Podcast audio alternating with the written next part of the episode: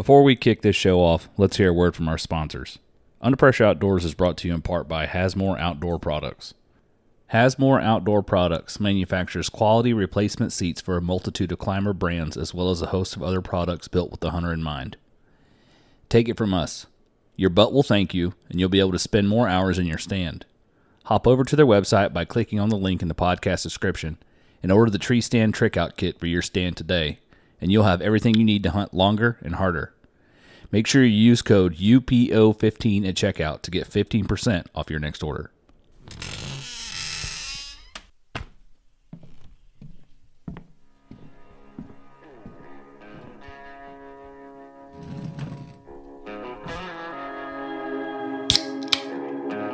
I'm your host, Will Krebs, and this is the Under Pressure Outdoors Podcast.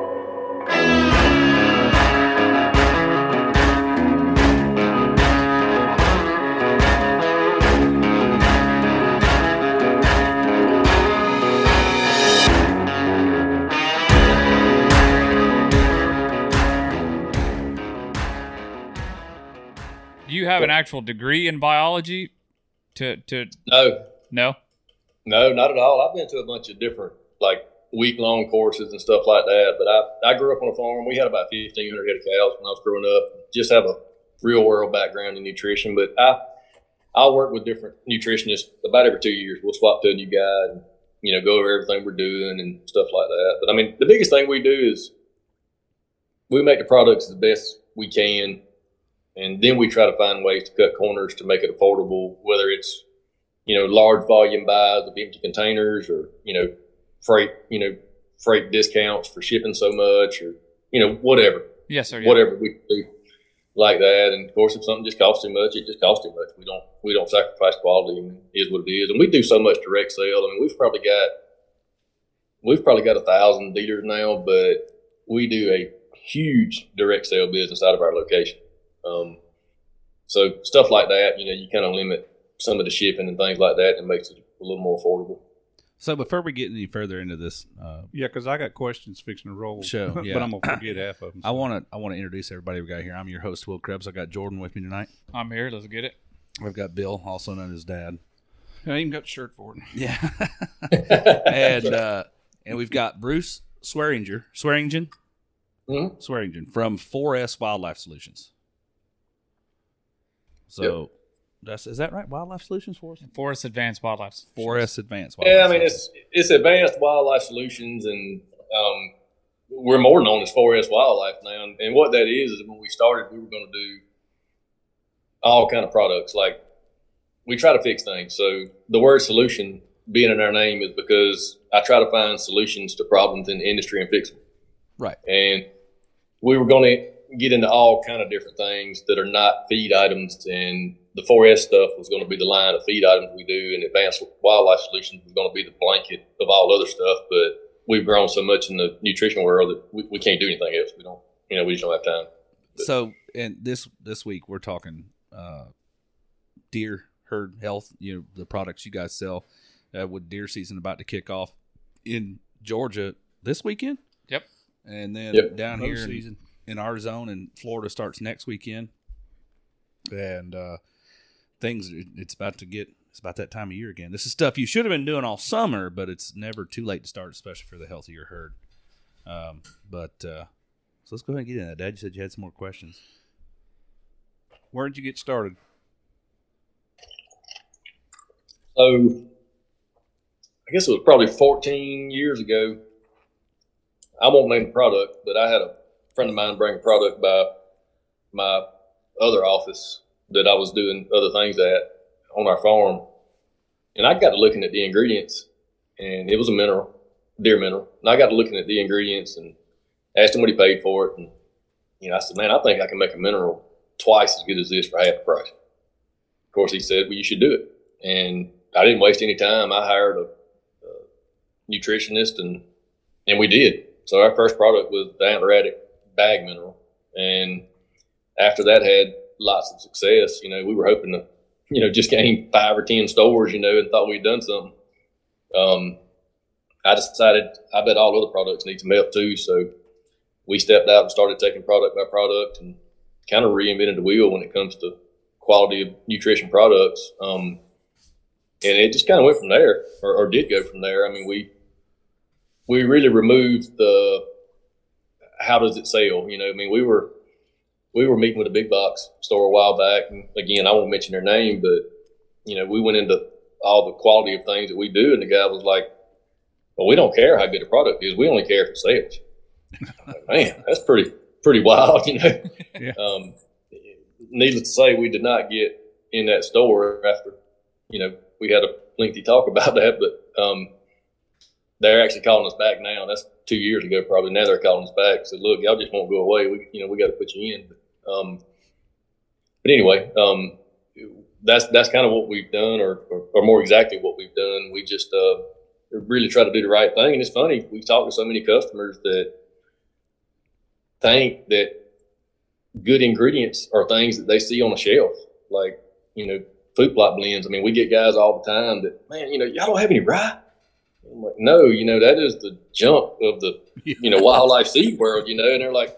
You know, man, you know, we thought it was great because we see it in packages all the time. I'm like, well, you see it in packages because it's cheap, you know. And it can, Yeah. It fills exactly. it fills space for everything else. That's it. Yeah, I mean, Yeah. I, you know, when I first got going with seed, I would I would look at labels on the shelf and I'd, I'd really get mad because I thought the manufacturer was really, you know, really screwing the the buying public. Which uh, come out to find out, I was I was wrong. I think what it is is it just can't be afforded. You know, by the time it goes through the chain of shipping and, and buy groups and reps and distributors and all that kind of stuff, so that turned out I think that's the reason that a lot of guys use cheap ingredients because you know, the buying public just can't afford good stuff at, at retail sometimes. So we work to work to fix that. Um, and it, it is what it is. I mean, sometimes our products are, are cheaper even than, than junky stuff, um, because of the way we work and, and our volume is so high now that we can make very little on a product, but we make very little a whole lot of times. So it, it makes it work, you know? Yeah, I'd say you, you walk into Walmart and pick up one of those bags of seed off the shelf and look at that, flip the bag around, and on the front of the bag it'll show this beautiful food plot with a monster buck, just and the food plot's full of turnips and everything else. Turn around and maybe two percent of that bag is turnips, and the rest Oh, is yeah. ryegrass and winter wheat, you know, stuff like that. Oh yeah, yeah. I mean, I'm so sick of hearing, you know, when we talk about food plot blends with customers, you know, and they're like, you know, man, you don't, you don't have a seven way blend and all this, that, and other. I'm like, man, you can't plant clover and chicory in the same bag as oats, you know, and get the right depth. You know, no, we don't. You know, our, our small seed and our big seed is separated from each other, so you can plant perfectly. Now, if you want to mix it and you're broadcasting, fine, you know, mix it together. But you know, our guys are. I mean, we we're glad to have any customer, a guy that buys one bag or a guy that buys 24 tons, but you know, we we're trying to do it as right as we can do it. So if you want to mix it together, like small seed and big seed that need different plant depths, you know, do it. But we can't offer it that way because we got guys. I mean, I've got one guy that plants 240 acres on this place, and you know, all your small box, big box guys, they want seed separate because you can't you can't achieve perfection by putting stuff that needs to be a quarter inch deep and stuff that needs to be an inch deep in the same planting box on a drill and plant it at the same time. You just can't do that. you know? Yeah. not not if you're going to be perfect. Now there's ways to do it and, and, and make it okay, but and there's nothing wrong with it. But So I'm sure it, it probably works better for the guy that's just going to go ahead and broadcast and drag it over, but for the the drill and everything, you gotta you gotta have the right seed depth for the certain plant.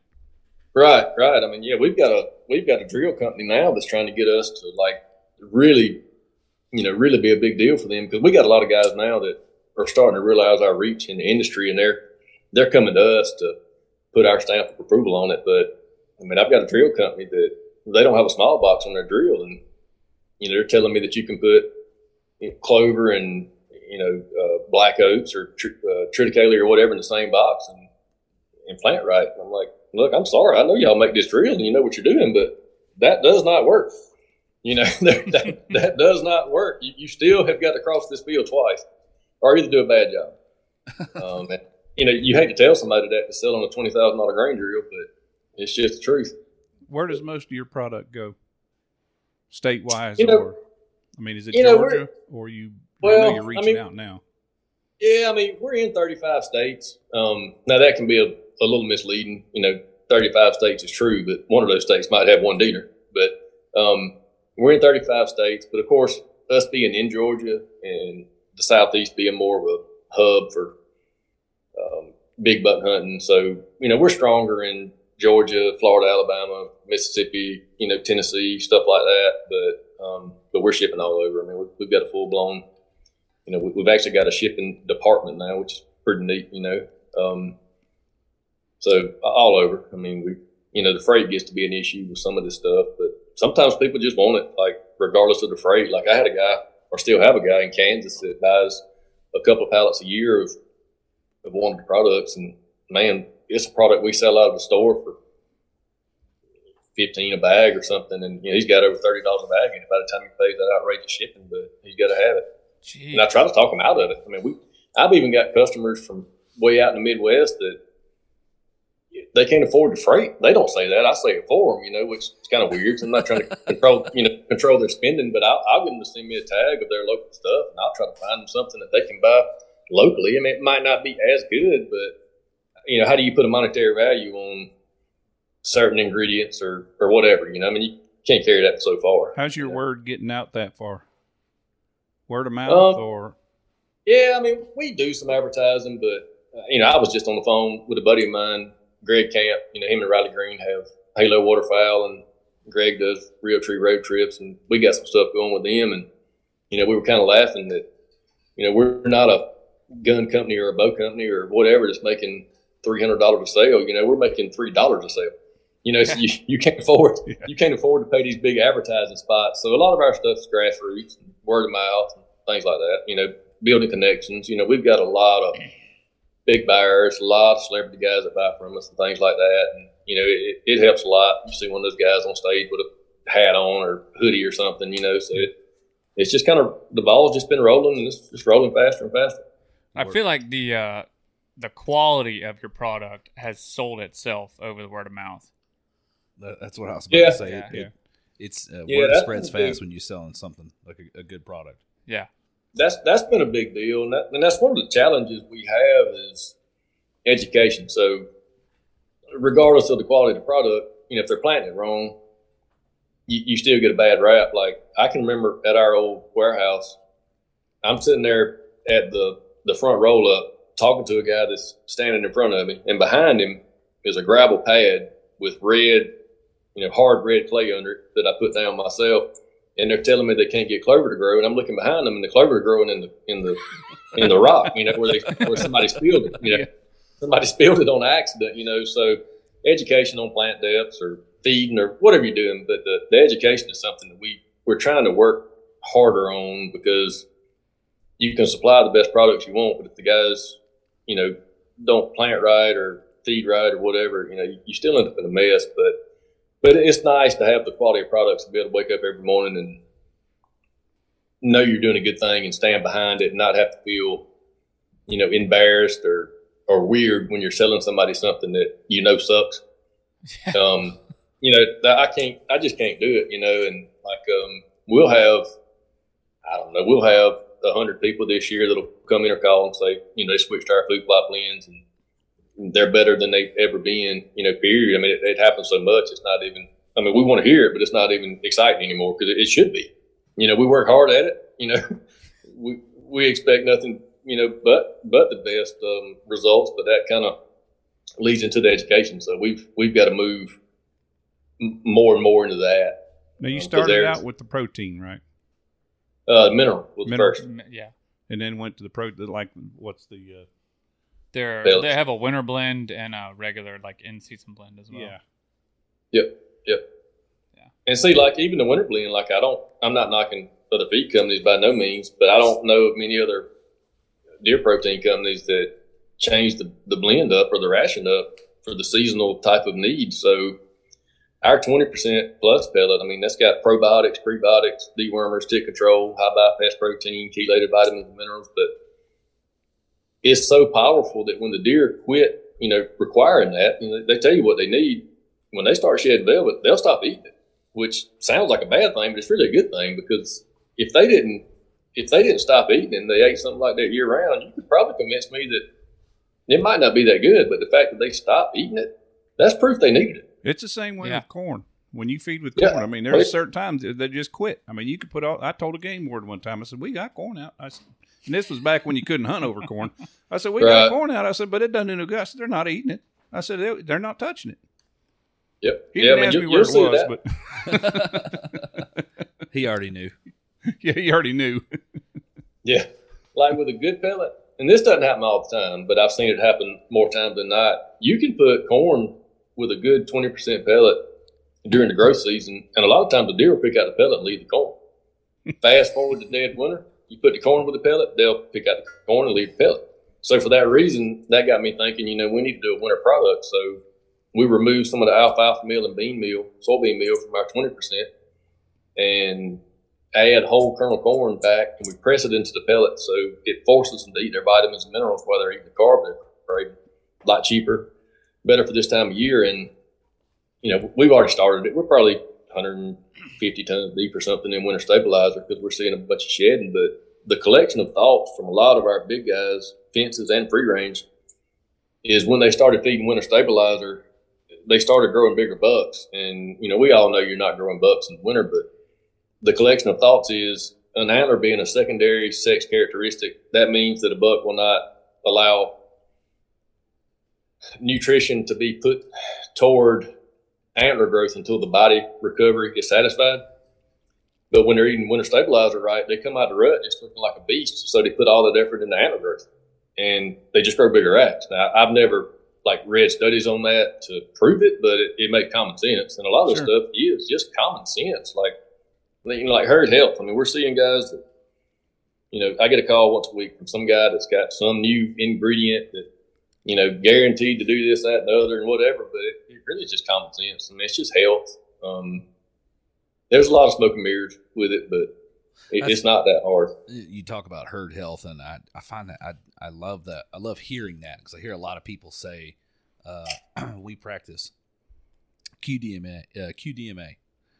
And uh, I'm like, well, I, I understand what you're telling me or what you think you're telling me, but what I want to know is to what to what level do you practice Mhm. QDMA for herd health? Do you are you do you are you quality deer managing or are you saying you're quality deer managing, you're trophy deer managing? Because Yep.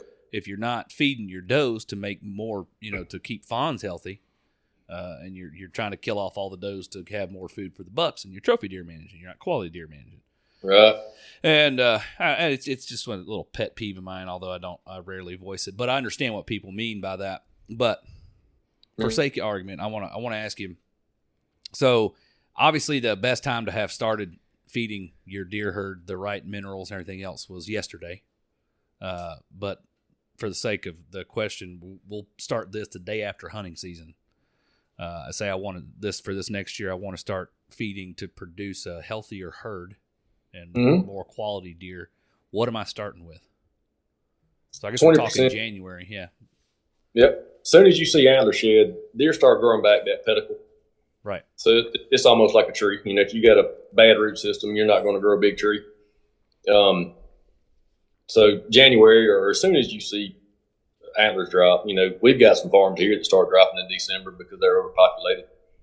They got a lot of stress on them, but about January, 20% plus pellets and mineral. Um, you know, not with the feed, but in a secondary site. Um, I like to have mineral away from the feed stations. It's just another attraction point that I call it. If you get a transient deer rolling through there, maybe he'll find your mineral site and not find your feeder and decide he likes the place to stay and then find the feeder and then find your perennials or annuals or your water hole or whatever you got, sanctuaries, whatever. But, but yeah, you, you'd start with that then. And of course, you know, planting beans. I mean, we've got our own Roundup Ready bean now that we own. Um, we released it this year and been testing it for years, but we only did like probably 1,400 acres this year. It's been phenomenal. Um, we got our test reports back in the past few weeks, and it, it's through the roof. I mean, the the RFQ, the, the relative forage quality on that was off the charts. So we're we're looking for big things out of it. But um, that's pretty much it, you know, for the summer. I got before we go on from that. I, I got a question for you about your. You said Roundup Ready beans. We I've planted Roundup Ready soybean before when I hunted in Tennessee, um, and we did not come through as we expected it to. Mhm. And well, they say it was Roundup Ready, and so what we killed it with is not. I said we should have burned the weeds that were there, uh, but the other guys wanted to spray, so that's what we did. Um, and then, but along the edges where we didn't spray, the weeds grew a lot better than throughout the center of the food plot where we did spray. Hmm What, what I guess what makes the beans Roundup Ready, or, or what's the reason why? I mean, we went so far as to do the whole uh, electric fence, the tape, and all that stuff, and get everything set up hmm and then pull it down come deer season and so on and so forth. But it just they were so compared to any other food plot and actually some other places we planted beans uh, that we didn't spray with Roundup because we just had some beans left over. They came in ten times better in the same soil, two hundred yards away, than where they came in where we sprayed Roundup. What makes the beans Roundup ready? Well, that's I mean that's the technology when a, when a bean is bred, I guess you would say. Uh, genetically, it can take spraying Roundup on it. So I mean that, that comes down from the seed. So I mean you you can spray glyphosate on on that bean as soon as it pops up or when it's three feet tall. So a Roundup Ready bean, because a, a Roundup is a post-emergent. so a Roundup Ready bean would be a bean that you can spray your plots after to to kill the weeds after your plot's already emerged. Right. Which, you know, more grasses, you know, there's a big misconception with Roundup. You know, people think Roundup kills everything, but it's, it's more of a grass killer. So I mean, if you're going to have weed and coffee weed and stuff like that, you're probably going to have to go with some different chemicals. But the biggest killer of your, your bean crop is going to be grasses, you know, bahia grass, uh, crabgrass, whatever, uh, nut grass, whatever. So yeah, it's, it's, it's a big deal, man. That, that's been a game changer. And, and I've got a lot of people planting beans now because if you ever plant beans successfully and hunt them right and you don't get busted on those first three or four or five hunts, I mean, it's incredible. You'll never not plant a bean again. Our odds way better in the first week of the season than it is during the rut. So I planted a food plot of uh, soybeans when we hunted in Tennessee, and it it wasn't that great. But one thing, but it was at the same time. I mean, the biggest buck we ever had on trail camera was in that food plot. Um, but the one thing we argued back and forth on, and I don't think we could ever come to a clear answer whether it was necessary or not, was the electric fence. That was Mhm. the most expensive part of that dang uh, food plot was putting up that dang electric fence around it, and the purpose of it is to keep the deer out of it while the beans sprout, um, and then you take it down when they're ready to be, I guess, eaten and Foraged on, Yeah, yeah. foraged on. The deer can get in there and eat on them. How necessary do you think putting that electric fence up is? Do you want to do another podcast? This will take like three hours. I've got tons of information there. I'll, I'll give you a brief rundown, and you just tell me to shut up when you're tired of hearing things. Um, so, one thing I tell people is, I, I recommend planting beans without fencing them for the first time because if you fence them every time right out the gate, you never know if you didn't have to fence them. Yeah. You know, I mean, sometimes people don't have to fence beans. It's rare, but I mean, sometimes it happens. So, like, you never, you might fence beans for the next 20 years. And if you've never not fenced them, you don't ever know if you had to or not. yeah. you know, so you can be wasting all that time and money, you know, and, and never had to. But anyway, secondly, it's always kind of funny because you're trying to feed your deer, yet you're fencing the deer out of them. And a lot of guys fence them out of them until deer season. So, are you feeding your deer or are you planting an attraction? Either way, I don't care. It's all great, but you know, there's a difference there. You know, are you feeding your deer or are you, you planting something to hunt over? I like to do both. You know, I'll run my fence down the middle of a food plot and feed them on one side and hold the rest of them till later. But, um, you know, when it comes to, to beans, I like dedicated summer plots. I mean, I, I did a, I did a podcast a while back with uh, GON about that, um, or, or mentioned it in that podcast about doing dedicated summer plots. So y- you have to double your plot acres, but a lot of what we're seeing happen, uh, seeing this happening is guys plant their beans and they go in there and kill it, hair it up, whatever, to plant fall crops. So you've got that three or four weeks in there where you don't have anything on the ground. So you've got all these deer that have been coming to your beans regularly, got a great pattern, and then you, you kill it all. Plant fall stuff.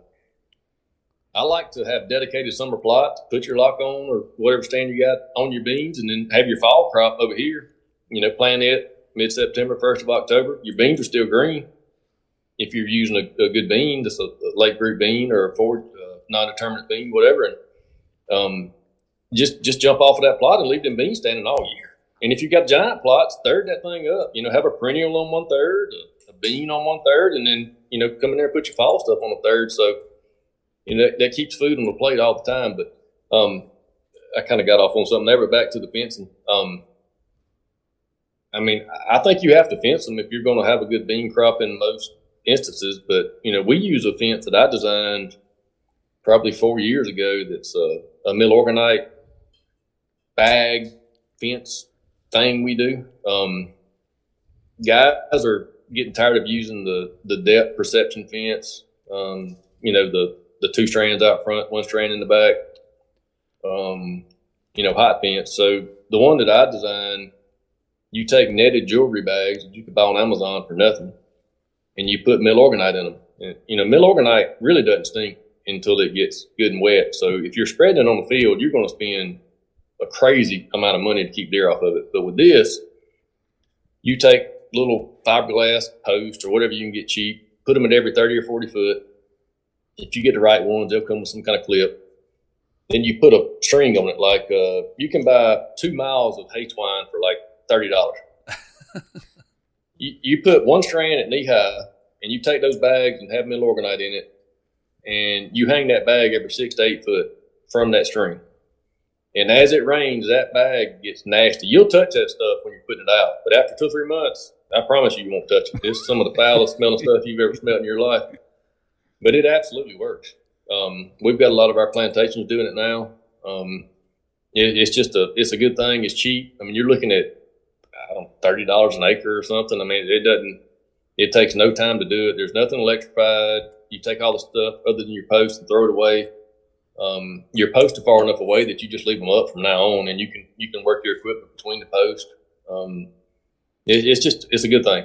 It, it, works really good. So it's an invisible fence, but well, almost would still be invisible for me because I can't smell. But yeah, Yeah. yeah. we uh, we went with, we we chose the depth perception, uh, two in the front, Right. one in the back. But over arguing back and forth over splitting the cost of buying all that electric fence, we decided to do two strands of hot wire in the front, and then on the depth perception side, which you know, because the, the way that works, the deer would then because they don't have good depth perception, would stick its neck out over the fence to try and judge depth to jump, and they zap themselves and they they run off. So we used Yep. uh, engineer's tape, which uh, it, if you're not familiar with what that is, that's a that's an army term, but it's like a it's the same width as that tape electric fence, but it's not electrified and it's still white. So we ran Mhm. that along the inside to save a few dollars because at that time I could get that for free. That's pretty cheap. Yeah. yeah. You just acquired it. uh, and more went in there and said, "Hey, I need a roll of engineer's tape," and they said, "For what?" I said, "I, I need a roll of engineer's tape," and they said, "Okay." I didn't lie. When it comes to uh, to getting rid of uh, foliage or an older food plot, uh, whether it be spray or burn it, what kind of benefit does potash have for a food plot? Well, I mean, when you're saying burn it, I mean, this is going to sound like I'm being a smart mouth, and I don't mean it that way, but you're going to have to spray it to burn it anyway. So, you know, to get it dead, you know, yes, so sir. it'll- Yeah, yeah, because it's got to be dry and it's got to fuel Yes. the fire. so it'll ignite. And the second answer to that question is I don't know. Um, I know potash is extremely important and high as fertilizer is now. You know, it's a big deal to burn. Um, but I, I really don't know, honestly, the difference in, um, you know, just turning that crop back into the soil versus burning. Um, I, I mean, if I had to say, just off using the information I've gathered over the years, I would say that I would try to burn every two or three years versus just herring that, that ground up and putting it back into the soil. But I, I don't I don't really know. Um, you know, and it comes back to how much potash are you putting out or are you putting out artificially also. Um, Yeah. I mean, I, I tend to see more people that are that are big guys we deal with. Um, and, and on that point, you know, we know a lot, but we learn a lot too. So, you know, we learn what Tom's doing this this working or not working and teach it to Jeff. You know what I'm saying? Sure. Absolutely. So, but a lot of guys we deal with, when I hear them talking about burning more, I don't ever, ever hear anybody saying that they're burn burning to put potash back in the soil. I only hear them say it so they can clean the field up successfully. So to me, that answers the question better than me knowing what's the benefit in one way or the other is, Oh, is that. Yeah. And to me, that that'd be a good answer. You know? I, I completely agree. So you still got to Yeah, I kill mean, I- it to burn it. Yeah. Yeah, I mean, Well, I you know, yeah. I, I mean, I, I'll tell you this: I, I've I used to custom plant for years before we got too busy, and um, never once had a crop failure with anything I ever did. But um, I never I never burnt anything. Um, I would spray things and kill it and turn it back into the soil, but I, I, I never I never burned anything. And, and we weren't putting out a crazy amount of fertilizer either. I mean, you know, most of the guys we were we were managing their land for. I mean, they were not being super tight with a pocketbook, but I mean, nobody wanted to put 600 pounds of triple 13 out. You know, it was always, you know, 300, you know, 350 pounds of triple 13 or whatever. So, um, and, and never had bad crops or anything. So I wouldn't, I wouldn't focus a lot on trying to light a match just to get potash. But, but I do think it's a thing, you know. Absolutely. Oh, I mean, well, it's it's a totally different ball game here in Florida. We we live in a, a fire ecology state. There's a lot of forage that deer, natural to here, rely on that relies on fire itself. So, but that's more of a not so much of having potash as much as it is making the plant seed. You have say germination. Yeah, Well, Yeah. germination, not only that, but it's like when they do excuse prescribed burns now. It's not yeah, controlled burns. It's it's so that just to prevent forest fires. right. Well, it's to prevent Yeah. uncontrolled forest Yeah. fires. Yeah. Yeah. Yeah. So yeah, it I guess it, it really depends on your area. If you if you live in that type of area and you need, but it is it is good to burn that stuff. Regard it depends on how uh, too again what you're managing for because there's some species like uh, quail that really require burning Yeah. to to thrive uh, because they they can they they only exist in in certain types of grass and uh, shorter grass and stuff like that. So I don't know. Uh, it's that w- we could again do a whole nother podcast on that. I'm sure if we had Yeah. the right persons here to talk about it. But Yeah, I there's a lot about a lot of that stuff. And on, on your uh, one thing I forgot to say, but real quick on your uh, on your hot fence, um, you know, deer get used to everything, and that's a lot of the reason that a lot of our plantation guys are, are going with my little fence system deal that I did.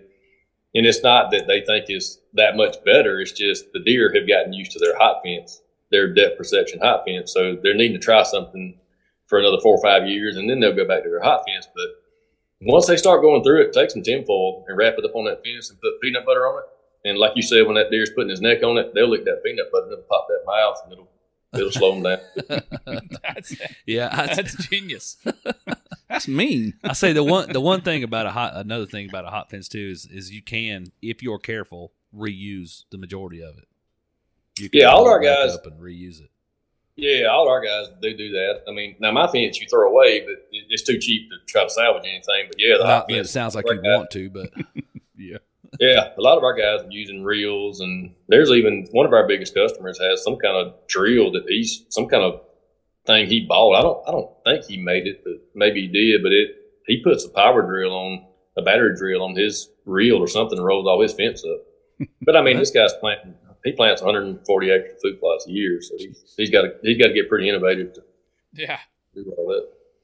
So I never, I never really thought about like we, we got into fencing there, but then when you said that you fence off half of it because if you're keeping your deer from eating it, then you're keeping that nutrition off those deer.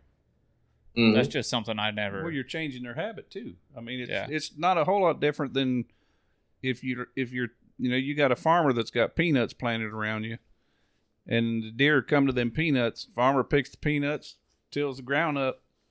You've just changed that deer's travel and its habits because they're Exactly. going to go somewhere else. So it makes sense if you would plant, leave half your food plot with those beans that you planted over the summer, replant the other, or do it in thirds, however you want to do it, you've still got the deer are going to still be coming to it. If you go disking it all up, it's gone. They're going to move somewhere else and look for something else.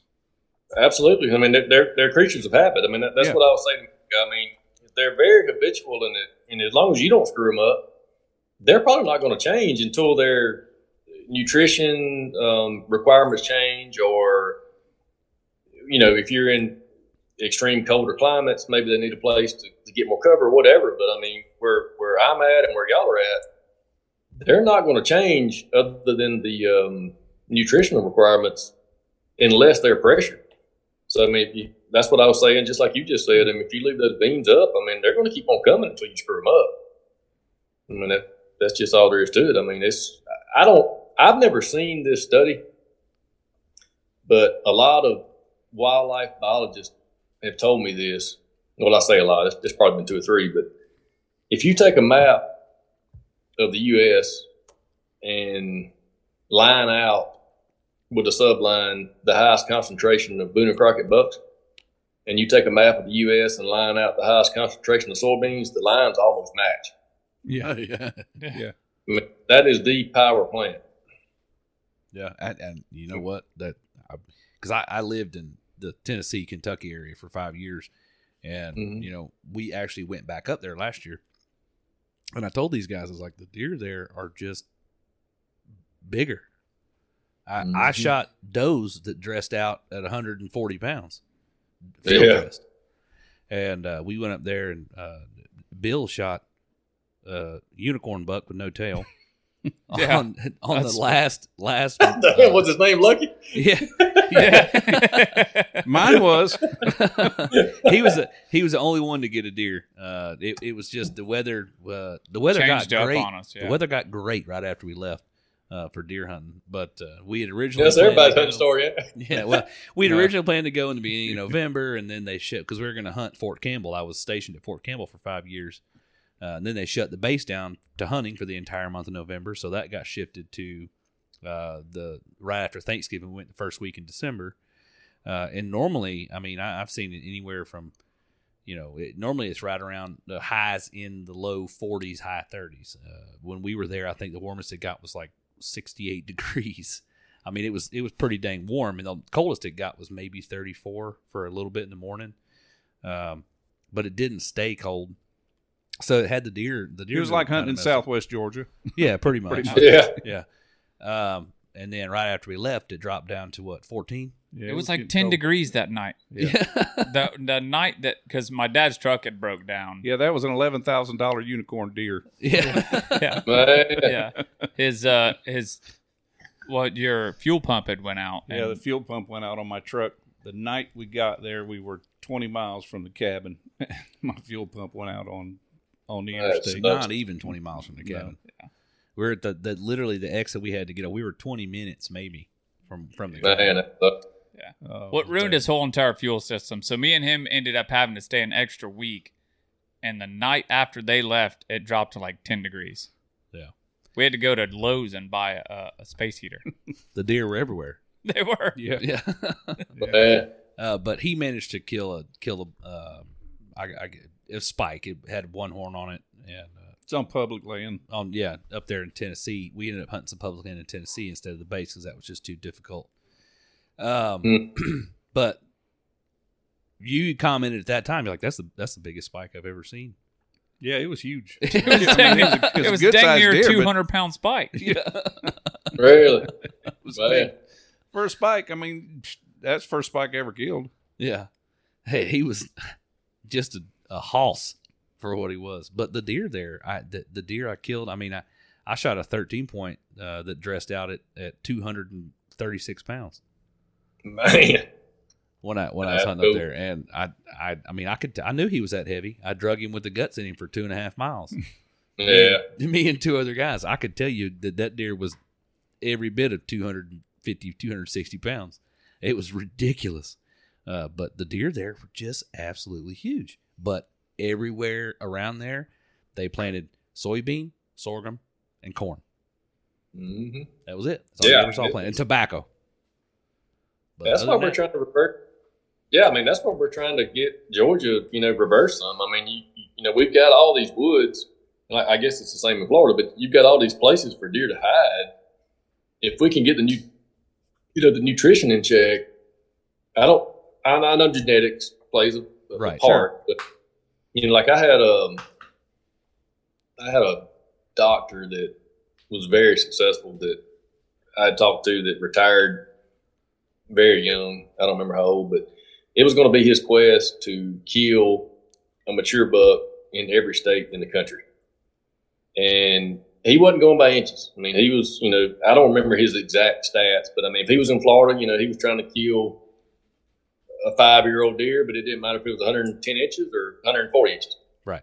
You know, Georgia, same thing, you know, on up, on up, whatever. But he's about halfway through his quest, and by far, Georgia was the hardest state that he had to try to kill a mature deer.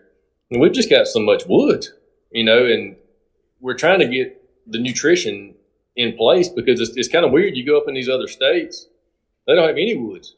Yeah, they've got these giant bucks, you know, and they don't have anywhere to live, but they got plenty to eat. So, you know, we're trying to educate people on, you know, let's get let's get the food here. Um, you know, let's feed them because, like with pellets, you know, not counting food plot, food plots or mineral or anything like that, but with pellets, I have never seen a guy ever that was feeding right that ever quit. That just went, ah, this ain't working. Now that wouldn't be that impressive if we were doing 20 tons a week, but the fact that we sell, you know, 150 tons a day sometimes, that that's an impressive thing to say. Um, so I've never seen that. And I've seen guys halfway do it. I've seen guys fill up feeders and don't fill them up for two weeks and whatever. I've seen those guys quit. Um, but uh, nutrition is just such a, a big thing. I mean, they're, an animal. I mean, they got to eat, you know? Yeah. Uh, that's all there is to it. So we talked earlier. We started after the day after hunting season ended, and we're feeding uh, for antler growth at that point. Uh, now l- let's talk about what we're going to get into. They they they they've shed velvet, and we're going into hunting season. Uh, obviously, the antlers aren't going to grow anymore once they're hardhorn. Uh, what are what are you feeding then, and, and why are you feeding that specifically? the winter stabilizer pellet that we have, and, and I mentioned it earlier. You know, we we decided there was a need for a winter pellet, so you know it's lower protein, lower cost, higher in carbs. It keeps the vitamin and mineral up in that skeletal system. You know, when they're growing antler, come January, February, March, they're robbing that vitamin and mineral from the skeletal system to go toward antler growth. So, in the wintertime, deer are not going to eat a, a vitamin mineral site if it's a good if it's a good vitamin mineral. Now, if you're using a product that's you know 96 percent salt, they might tamper with it. But a, good mineral, like we have really good minerals, like our mineral block's only 30 percent salt. It's actually a real vitamin mineral block. They're pretty much not going to eat that in the winter because they don't require it. But what happens is they go into the antler growth and the pedicle growth season, come January, February, March, whatever they don't have an ample supply in their system. So the winter stabilizer keeps that vitamin and mineral level up so they can grow maximum antlers. So winter stabilizer, I mean, that's the answer. Um, we've got the roasted rax product. That's a roasted bean corn mix that, you know, if a guy's a spinner feeder, it's great for that. And I love roasted rax. It is super attractive. It's great in the summertime for guys that are only going to feed corn that just don't have a way to feed pellets. But I don't, I like it, but it's a 16% protein. You know, it's not doing them a whole lot more good than a corn during the, you know, during the winter. So I would say that spinner feeders are probably the most popular thing out there. Uh, Oh yeah. But what would you say is the best way to feed deer? I say if I had to rank them, I would almost say that it would go spinner feeder. I don't know, spinner feeder and just dumping it on the dirt, probably about neck and neck, and then a trough feeder or a gravity feeder, probably about the same.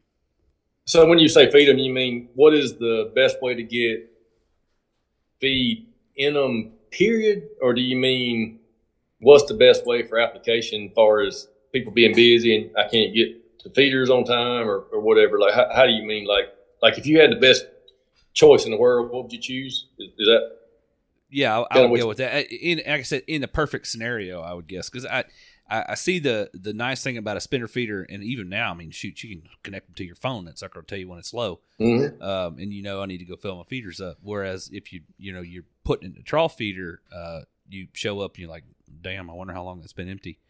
Um, Yeah.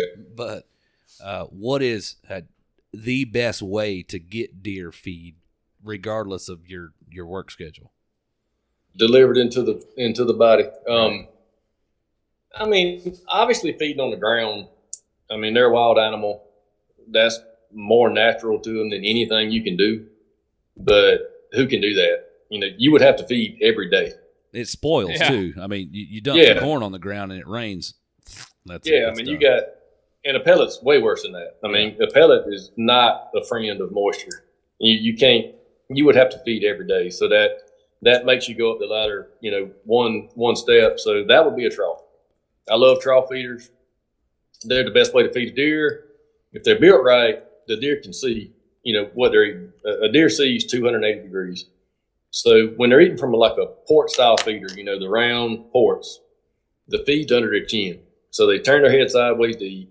They got the eyes are on the side of their head, obviously. So they got one eye on the sky and one eye on the ground. They just don't eat as much. So a trough, they can eat, they can see you, they can see predators, whatever. So a, trough is the best way. Um, we're a huge distributor of all seasons feeders. I mean, we get them by the semi load. They're not a port style. They are gravity feeder. And they've kind of made a fool out of me because when people buy them, you know, I tell people it's going to take a minute to get them trained up. But man, I've had people that put all seasons feeders out on virgin ground and have deer eating out of them in three days, which blows my mind. But um, so there, there's there's all different ways. But I mean, the answer is the trough is the, the best way. But I mean, you're you're going to have squirrels, coons, potential for hogs. If you don't have your roof right, you got potential for rain. So that that starts to make you step up to a gravity feeder. But there are some gravity feeders that work the, good. The, the only thing uh, I've ever seen, you, you said squirrels, hogs, potential for rain. A spinner feeder will stop the rain. Other than that, I've I've seen coons up there spinning the thing. I've seen squirrels getting into it. I've had hogs knock it over and split the barrel wide open, trying Mhm. to get to whatever's inside of it. Uh, I'm I'm convinced you can't stop the thieves from being thieves when it comes to putting feed out in the in Mother Well, You can't stop thieves. Period. So, Yeah, that's right. And, and spinners, I mean, there's not, other than something like roasted racks, there's not a product out there that you can put through a spinner that's going to grow deer. I mean, corn is seven and a half percent protein, no vitamins and minerals. That's not going to do anything. I mean, it's just an empty carbohydrate. So it is handy in the wintertime. I mean, when they need those carbohydrates, but in energy, but a spinner, you can't grow a deer with a spinner. I mean, I, we've got probably a very small, small, small amount of guys that put our pellets through a spinner, but you you're just not you You can't don't control the moisture. pellets on the ground, though, do you? Correct. You can't control the moisture on the ground. I mean, there's no way to do that successfully. It's just a waste. We talk people out of buying pellets if they're going in the spinner. Now, roasted racks in the summer, I would much rather see a guy feeding racks through spinners. I mean, it's twice the protein of corn. The bypass protein in a, in a roasted bean is through the roof. You know, it's really great for antler growth. Um, that's something you can do, and that whole kernel of bean is not quite as susceptible to moisture. You know, um, that's something that'll work. But other than that, there's not a lot you can do with a spinner. I think So- even something since roasted racks is like a bean. That's I mean it's got corn in it too, but it's probably something that you'd be better off to try and feed here uh, here in Florida too with with our bears Oh, bears. because Yeah. a, a bean will upset a bear's stomach. Well, I don't know, man. Really? They say I it. think will. Say it will. I think they've don't become know. tolerant to it now. It's like I think bears and soybeans are like lactose intolerant people. I mean, It upsets their stomach, but they still eat it. right? Yeah. They- my ice cream upsets their stomach, but they still eat ice cream. You know what I mean? Yeah. Yeah. I, I I don't think they eat it as regularly uh, as they would corn, but they'll still get in there and, and tear up soybeans because it's not uncommon in Florida for guys to put soybeans in a spinner feeder or dump Yeah. soybeans on the ground because the deer will eat the bean, uh, but the the bears don't eat it as readily. I've never even heard that. That's that's interesting information because we we've got some bears not here, but probably forty miles from here. We've got bears, and I, I've never even heard that. So that's that's pretty neat. Yeah, that's that's a, See- a big thing, especially around here with the Ocala. Well, you're not you're not supposed to feed there, so not the Ocala National Forest, but uh, with with uh, Well, you can't feed into forest, but you I mean, feed yeah, on private. with private I- land, yeah. a lot of guys do feed strictly soybeans. Because the bears just Yeah. don't won't eat them like they will corn. Yeah. Soybeans and Pretty cool. yeah, we'll get into that later. Uh, Salt blocks. I had a guy tell me one time I was buying salt blocks and just the mineral block like what you buy for cows, horses. He says, "Oh, Right. you shouldn't you shouldn't feed that deer to make them sterile." And I I've heard, yeah, I've heard it'll make a doe abort. yeah, Yeah. that's what it was. I've never, I've never heard that. I mean, you know, the mineral block that you buy at a feed store that I don't know what they cost now, but they used to be when I was. Seven Growing. bucks it used to be, I think, around. Yep, I don't know Yeah, exactly. they are now. Probably about twenty. So they Yeah. they call it a mineral block, and it's brown. But if you look at it close and look at the label, that's actually ninety eight point five percent salt. Yeah. So you got a salt block and a mineral block in the feed store. The salt block's white, so-called mineral block's brown, but it's actually only one and a half percent difference in the mineral block versus the salt block. That brown color comes from some kind of rust solvent or something, something say, like that. I would say, what of that one and a half percent is just a red dye. Yeah, I mean it's something like I mean I I don't even know if rust solvent's a word, but I mean I had some nutritionist or something tell me that at one time that that's what made that color. But regardless, the label you know it's it's it's ninety eight point five percent salt. But you know we've got a mineral block that thirty percent salt, meaning it's seventy percent vitamin and mineral. And I really got mad when I made that block because we used to have about fifteen hundred head of registered cows when I was young and. I ran the farm and I always wanted a mineral block. We always had granular mineral, but I always wanted a mineral block and never could find one that had any quality. And probably about five or six years ago, I decided that I would take it upon myself and my time to see why there, there's not one because there's not one on the market, period, or wasn't one. So I went after it. And now we have a block that is incredible. It's an antler addict mineral block the deer smash it. People love it. I mean, it, it's it's a great block. Um, turns out, I, I think it was greed that made it where people didn't make a mineral block. They cost a little more to make, but I mean, we do well with it. You know, it, it, it fits a uh, fits a purpose that, that people need and does well. Just just So- another so- supplement feed. So, do you have any cattle farmers that buy your mineral block now? No, um, I don't. But most cow guys are feeding like with free choice um, tubs, and you know those Yeah. you know those tubs you see with a little rubber flapper. Yes, that sir, Come yeah, up. Yeah. So most guys are doing a, a granular mineral like that, and um, the actual cost of making a block is expensive. It, it just is. I mean, it costs a lot to compress a block. So they can buy a granular mineral and buy the feeders for them cheaper than they can buy a block. So that that's probably the reason. It's not a quality reason because that block is through the roof on quality, but it, it will cost more, and it's not because we're making a ton of money off of it. It's just the fact that making a block costs money, and, and it's not doing that cow any service. I mean, putting a block out versus the free choice feeder is not doing that cow any good. The difference is with a deer, you can't put a free choice feeder out there and expect them to pick up some rubber thing, you know, and eat from it. So yeah. Yeah. you have to do the block, you know.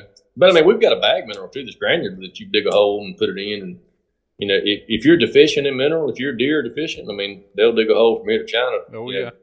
get it. So your your mineral block does that have any whole pieces of grain or corn in it, or is that all just mineral? Is because that's that's one of those that's one of those little gray areas where you run into. I know when I hunted in Tennessee that because you can't bait in Tennessee, Mhm. um, but like the the Big & J blocks, they have visible pieces of corn and whatever else in there. And if you put those out, that's considered hunting over bait because it has that whole piece in it. That's not a mineral block. That's a protein block. Well, regardless, it, it, they sell it, it. I think it's sold the same at Walmart as, as any other mineral block, but still, that that that stuff right there consists of, I guess, hunting over bait is what the game warden considers it there. Yeah, It's got I mean, we've got- corn and all kind of crap in it that you can. yeah, we've got a protein Right. block. Yeah. We've got a protein block that's very similar to the Big & J block. Um, yeah, and, and yeah, I mean, it, it is a um, commodities packed protein block, just like just like Big & J's block. But Now, the mineral block, your, your antler addict or no, that's the Pro 20.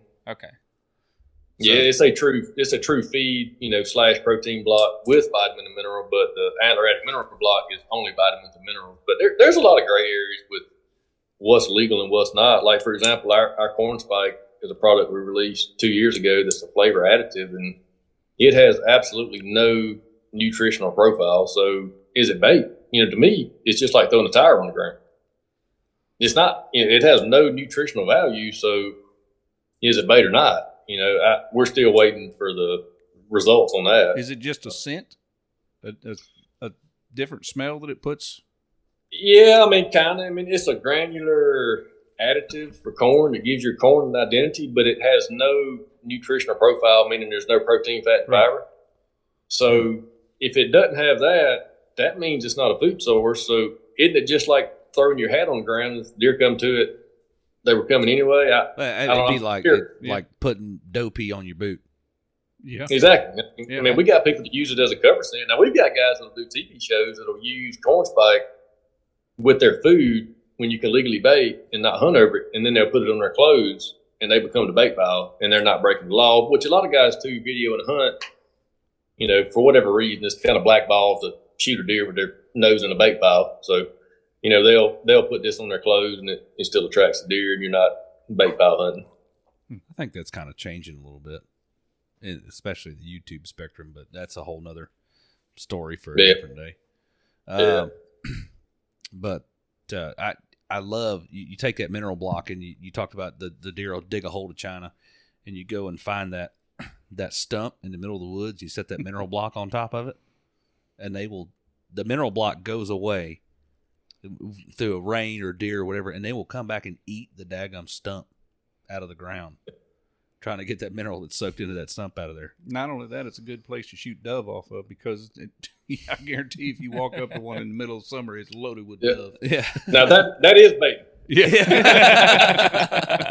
you know, I've got a, uh, I've got a spot. I, I've screwed it up since then, but I had a spot behind my house that's a clay bank that I put a bag of our mineral in, and I went for, I think it was four summers. If it wasn't, it was three summers that I never added a bag, and the deer were still digging at that spot.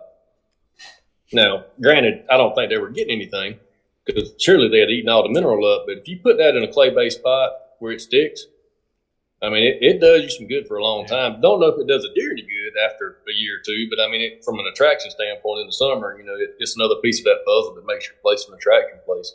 We had one on our last lease that, that where I dumped a bag, and and it was I never added nothing to it, but the hole kept getting bigger and bigger and bigger. I'd disc by it and I'd look at it, I'm like, damn.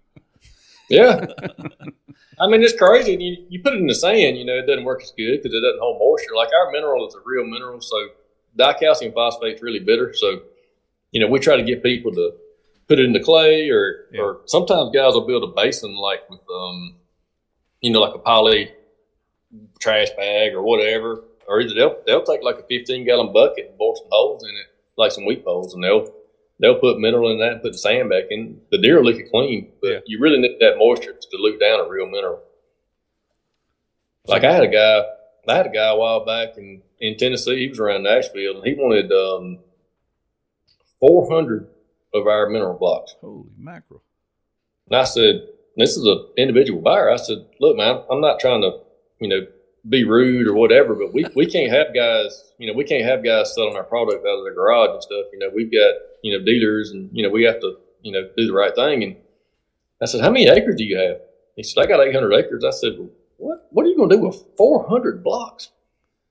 And he said, well, that's how much, and I'm not going to say the name, um, so-and-so mineral that I feed. I'm like, hold on, hold on. What you're feeding is over 90% mineral. Our block is 30% mineral. You're not going to need that because of the the equation here.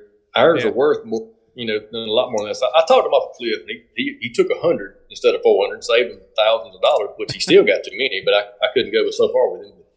Um, anyway, you see that with a lot of people that they don't realize like the values of things. Right. Uh, um, there, there's a lot we're working on that with education, and sometimes it blows people mind, people's minds, and sometimes they totally understand, you know, what, what's going on. Minerals one of those things that keeps deer around. I've seen coming all summer long. Even when they're not hitting anything else, they're hitting that dang mineral all through the summer, putting that near Yeah. water, and then they Yeah. just tear that up. Yeah. The the only thing I found, the only tree stump I found better that, that worked out better for me than any mineral block tree stump I found was we hunted in Tennessee because you could put corn out in Tennessee, you just can't hunt over it. We had a stump that was hollow in the top and it had hollow spots in the bottom, so you could dump hundred pounds of corn in it and it would feed out like a gravity feeder. We just put a piece of plywood. Dang, on top of it. They make That's those good. feeders now. I know that's way. where we, we saw that and I said, I bet that'll work just like that. And they pawed it out all around there, so you dump. By the time we were done, you could fit about 150 pounds of corn in it because you dump the first 50 pound bag and just pour out on the ground around it. But uh, so it's funny where some of this. It's funny where some of this feeding has went or, or baiting. Like when I was a kid growing up, you know, like baiting a deer was a thing that was always taboo because it was illegal. But you know, you still had guys doing it. But as we grew and started hunting natural food sources and uh, travel corridors, pinch points, whatever, you got to be a better hunter. And I don't mean better hunter in the sense of uh, morality or whatever. You, you got to killing more deer, you know, uh, hunting stuff like that instead of bait. But now that baiting is legal, you know, the, the doors have been opened up to all kind of new ideas and thoughts. Um, like we're we're doing a lot of stuff with uh, that a buddy of mine taught me about, you know, hand feeding these deer daily if you can. Even if you've got hogs, it's a great thing because it creates this competition. And I mean, I killed two giant bucks last year with my bow on some marginal land, and, and that's why he, he taught me that practice, and it's been incredible. You know, hand feeding half a five gallon bucket every day or something. There's I mean, actually it- a, a company this year that just dropped a feeder that's a night fall feeder. So it, it's a gravity feeder, but at night it closes. So they yeah, can't seen. they can't eat from it. Tecticon actually just dropped it, but oh, that's pretty cool. Yeah. Now, Yeah, I've seen. I've seen some of those things. They, there was a there was a feeder like that a long time ago that the guy had made that worked off of a, a photo cell. Yeah, we used But I, we use corn in Tennessee to create, I, I, I'm going to say, artificial travel corridors, uh, Mhm. or to subsidize where the deer were already moving through there to create a heavier travel. And we hunted around. You know, we found where the deer were moving through from one point to another, and then we'd place feed in the middle between two tree stands, and that would Right. funnel deer from left to right past tree stands. And there was no way you could see. You're talking corn that's 300 yards from either tree stand uh, you're not going to see it, uh, it, even when it's dead of winter and all the leaves are off the trees. You couldn't see it, um, Yeah. but that brought deer certain times a day through where we were sitting, right. and we used the corn that way. Yeah, I mean, people don't people don't seem to think like that. I mean, that's obviously an innovative way to think about using a bait source legally. Well, I, I tell you this: People don't think about this stuff. something They I pour out their learned, stuff, go hunting. something I learned hunting on Fort Campbell, which is a fairly heavily pressured uh, place, and it they have a lot of agriculture there, and it's heavily pressured for a good reason. There's some monster bucks up there on the base, public land itself. You see a lot of guys go out and they want to set right on the edge of that soybean field, and I said, "Are the deer there? Yeah, I see them there every time when I drive back to the check station in the dark. That's when they're in the soybean fields in the dark." I went to that same soybean field where five guys are sitting on the edge across, you know, 900 yards of soybean field. And I went in 700 yards into the woods and I set my climber up. And I'm killing the deer. They're hunting at 3 o'clock in the afternoon. Mm-hmm. I told a guy that a story like that this week. We were talking about hunting tactics and learning things, and I'm not ever scared or ashamed to tell somebody I don't know. I mean, that's that's one thing our our bigger customers like brag on us about us is if we don't have the answer, we'll get it for you. Right. But I had a place I grew up hunting on our farm. We called it the ugly field because you couldn't plant it or spray it because it had so many juts and you know trees and points and whatever. But sitting there in a back when I gun hunted only and wasn't a bow hunter forever ago, but you're sitting in a, a tripod. You know, I never shot a big deer out of that stand. I don't think I ever saw a big deer out of that stand. But when I started bow hunting exclusively, I got right off of that field, just like you're talking about in a, in a hard or hardwood pine mixed bottom. There, there was all my big deer. You know, I put put two in the book. You know, put two in the book right there. They were there the whole time. You know, I just I just didn't know. Um, same same thing like you said. I mean, everybody's under this mindset of doing the same thing like everybody else is doing, but think a little different. You're in that staging area, is what they would call Yep. it. They're coming out. They're going to come out there and feed in the field, but under pressure, they're they're not going to come out there and feed in the field in daylight. They're going to wait till dark. But they Mhm. come, they advance towards that field during the day and wait at a certain Yep. distance from it. Inside, they forage acorns and other things on the ground before Yeah. they go out in the soybeans. And you can shoot them, like I said, three o'clock in the afternoon. Here I am whacking a doe and heading to the check station with it. Um, Because- and, and they're so at peace too because, like you said, you had guys lined up on that bean line. They're already smelling them guys. So, you know, when you're down there with them, they're already smelling people. So you're really not spooking them out that much. You know, you're you're not having as much of an impact as you would have if you were there. You know, in a in a virgin territory. You know, Right. makes it much easier. So on the on the subject of feeding, we've kind of talked somewhat about feeders. What is your opinion about people essentially setting uh, bait feeders? Right, so they're they're setting a feeder that they're just hunting over. They're not setting a feeder. You know, they they may say like William said they're doing QDMA, they're trying to feed their deer, but every single one of their feeders have a stand over top of them. Are you talking about a protein feeder or like a spinner? like a trough. I'm absolutely against it. These deer need to have that safe place that they can eat protein and grow. Um, I have people all the time that come in here and want to buy a feeder to hunt over, and, and I try to talk them out of it. Um, to me, it's just a waste. You've got to have those sanctuary feed plot or feed spot areas with feeders to, so they can feel safe and grow. Um, I I just I don't agree with it, not from a morality standpoint at all. I want everybody to do what they want to do, but if guys come in here and they want a feeder to hunt over, I try to get them to not buy our pellets and stuff and just feed corn, maybe use corn spike racks, whatever. But you're just you're screwing yourself up. I mean, you're you're not going to have a successful feed site right there. Um, that that's really all there is to it. Now we have this little lock on feeder. It's like a 300 pound locks to the tree feeder. I put those last year around my a lot of my lock-ons, but it's such a portable feeder. Like if you've got a giant coming to one of those feeders, you know, kill him and move it. But Yeah. my main feed stations that have been established for years, I mean, you won't see us standing around them. I want those deer to eat and grow, and I do not want to be spooking them by hunting. I got a small feeder like that that I actually built out of when I was It's when I was down- yeah when I was working downspout. when I was working construction. Uh, I had found a commercial downspout, and then I uh, just welded up a small spout for the bottom of it and welded up a top for it, and I had it way down at the bottom, and I just screwed it to a tree, and deer would come to that thing. I mean, ever since I put it there, I, I only hunted it every so often, and I had a lock on on it, but it was guaranteed that any time I set that stand, I was going to see deer at it. Because it was just one of those places it was That was- comfortable for that them was to the eat. only place that we really got pictures of deer in the daytime. yeah, They So- come in there and feed just because, and it wasn't sixty yards from camp. yeah. But they, you'd see, uh, we'd get deer on camera. That's the only place we really got them consistently in the daytime. You know, I, I something just occurred to me. Uh, Jordan talking about his stand down there. You know, he sets stands about as sketchy as Slim Tim used to. Hey. There were deer at my stands, though, weren't there?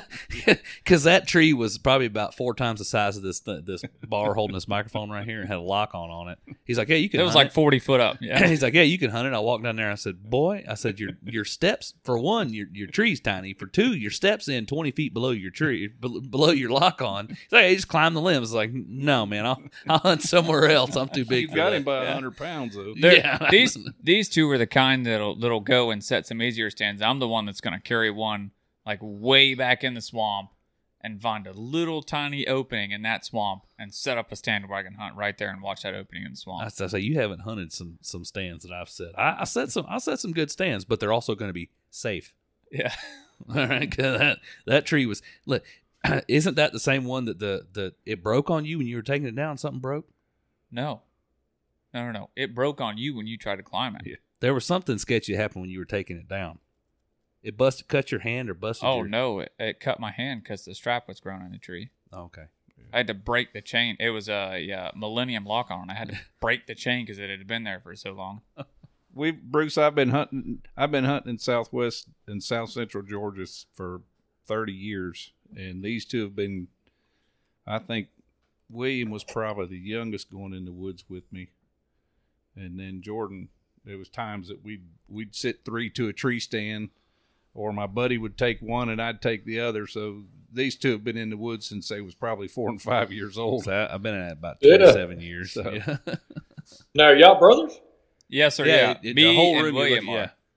yeah, I yeah. got you. Cool. It's a whole family affair in here today. Yeah, that's cool. Yeah. He got to teach guys in the army how to hunt and Uh, grew up grew up learning how to hunt. yeah. So yeah. we've hunted from Blakely to Cuthbert to Quitman to over near Douglas, and then Yeah, we have got a lot of customers that buy, buy the semi load down in all that Quitman, Thomasville area. Uh, we're, we're actually sending, I've got a camera guy that works for us full time. Um, I believe I I'm- met him at the show as well.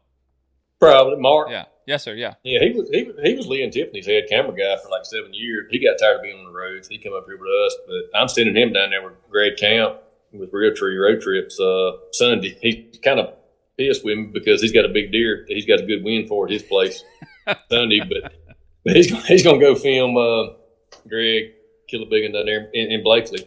Um, Blakely was a good area. We were right behind. We had it. we- Uh, it's 400 Kolomoki Mounds. Yeah, right behind the Kolomoki Mountain State Park. And uh, I don't know that area. We've got customers down there, but I don't I don't know the area. It's great big Indian mound. I And- can tell you, anybody who hunts in Blakely knows where our Oh, place. yeah. if, if you stood at the entrance of Kolomoki Mounds and looked across, that was our on the back side of that field. That was our property back there. At one Did y'all point. plant anything? Did y'all, did y'all find a lot of artifacts and stuff? Oh, dude, we found arrowheads. arrowheads. Like no tomorrow. But now you Really? couldn't you couldn't go on them. You couldn't dig stuff up on the on in the park. But uh, Right. Right. yeah, we we've got I've got some pretty good arrowheads on my fireplace. Not a Cool. lot, but but a few. I love that stuff. I, I, I started making my own arrows and on. I started flint knapping a few years ago. I'm I don't have time now to do it, but I got I got nuts about that stuff. I finally killed an eight point with a homemade deal, but it was it wasn't as glorious as it sounds. He was in my yard and he could he was blind. He was blind and bleeding out of his back end. So You finished him off. It sounds like to me. Yeah, I mean it was it was it was fun to, to use it and put one out of his misery, but uh, but I'm a, I'm a nut about those artifacts. we had one one guy hit a he hit a gold mine in one spot, and they were all shredded. They were all he, the, the arrowheads he found. They were all shredded um, in the same way. So it was whoever made them must have sat there and, and just made that same that same arrowhead. Um, Well, I mean, the studying I used to do, you know, there, there was master knappers in the villages back then. Like the spots we've been to where you found a lot of pieces of flint and all in, in one spot, one pile, whatever. You know, they, from what I understand anyway, and I used to study this stuff like really hard. You know, they were kind of like us. I mean, if you're good at cooking, you're a cook, and you trade with the guy that makes clothes because he's good at making clothes. And you know, everybody thinks that they all made their own stuff, but from what we've studied, that's not true. Like you had a guy That that, was really sense. good. At, yeah, you had a guy that was good at making arrowheads Yeah. or spear point, whatever. So guys that were good hunters traded with him, you Sure. know, to make to make hunting points. You know, Yep. Is that that? So I got to know uh, of all the years since it passed since then. Is that that buck you saw when you only had a video camera when you were bucked out? Is that still the biggest one you've seen? yep. When you only had a video camera, I didn't hear about that. Yep. This is many hear years ago uh, when we hunted in Yeah. Blakely. You you were you were tagged out on bucks if I remember correctly. I wasn't there. I just Yeah, that was back when uh, when Georgia allowed you two bucks and three does, and we were pretty strict on our. You, two bucks was it. Yeah. But uh, yep, that would have been the biggest one. that was back when the video camera took a full uh, VCR tape. yeah, like thirty It wasn't that long, and it wasn't that big. thirty pound. Yeah, yeah. this ain't no eight millimeter film now. Yeah. It's when he had to go back to uh, back and use his bag phone to call somebody. Yeah. yeah. Right. we didn't even have the bag phone. We went to the Kolomoki Mound State Park to use the phone. The payphone. Yeah, the pay phone. Yeah, yeah. Oh, But How- that is a good area down there. that, tell uh, tell me the story of that deer. I, we we've never told that. Just briefly, real quick. I was sitting in a in a ground blind that we had a ground blind made that was made out of actually made out of tarps, and it was in a patch a spot of planted pines. I could see the cars going in and out of the state park where I was hunting across the agriculture through the pines and across the agriculture. I could see them going in and out, and I was already bucked out. And I was looking. We'd seen coyotes or something over there, and I'm in. I'm sitting in that stand, and I look up, and the biggest, widest rack I've ever seen just come strolling through, and there wasn't a dang thing I could do about it. And I was like, Couldn't even get the video I camera up couldn't to get even it get on video film. camera to get it on Uh, film. It was, uh, you know, most of them go that quick because you you never hear a deer. You always look this way and look back and look at, and there it is. And it, you know, you've got fifty yards that you've been viewing, and it's just there. They, deer deer don't walk up; they appear. So, I agree. Yeah, it's like they come from the air sometimes. oh yeah, there ain't no doubt. So Bruce, Yeah, I, they, they got some. They got some super quiet helicopters they use. yeah. so Bruce, I know you working a lot with 4S and getting all that shipped out so everybody else can kill deer, but I imagine you've got some pretty good, uh, pretty good deer stories. So uh, why don't Yeah. you uh, tell tell us your uh, your favorite one? Oh, favorite. Uh, my favorite is a miss. Um, well, I've got a couple of favorites. I, I, I'll make it quick. No, you, listen, you take as long as you want to. Th- This is a Yeah, I is a long form, so you, you do. We're only an hour and a half in, and it's not even an hour and a half of content. I got to cut a bunch of stuff out. So you go ahead. I got you. Yeah, I mean, one of my favorites is I've got twin daughters that are now 21 years old, but um, they were tiny, you know, when they were born, uh, four and a half pounds, and so they they hadn't weighed anything for a long time. But I had them shooting scoped 22s, making headshots um, when they were little, and one of my daughters is type one diabetic, and we didn't know it, and her eyes were starting to go, and she couldn't see, and she hadn't told us because she didn't know any better. So we're sitting in the, in the stand, and she shot at a deer, you know, thirty yards, headshot, missed. It's probably been a clean sixty seconds went by. She was like, "Daddy, when's it gonna go away?" I said, "Baby, that deer's in another county by now. That that deer's gone." She said, "No, I mean this shaking feeling. When's that gonna go away?" we, don't, we don't want that to go anywhere. but uh, fast forward, I guess, to my favorite was my first Pope and Young. He was 147 or 8 inch deer, and my whole family was out of town. I mean, I was, I was married with kids. My family was out of town, and um, shot shot this deer.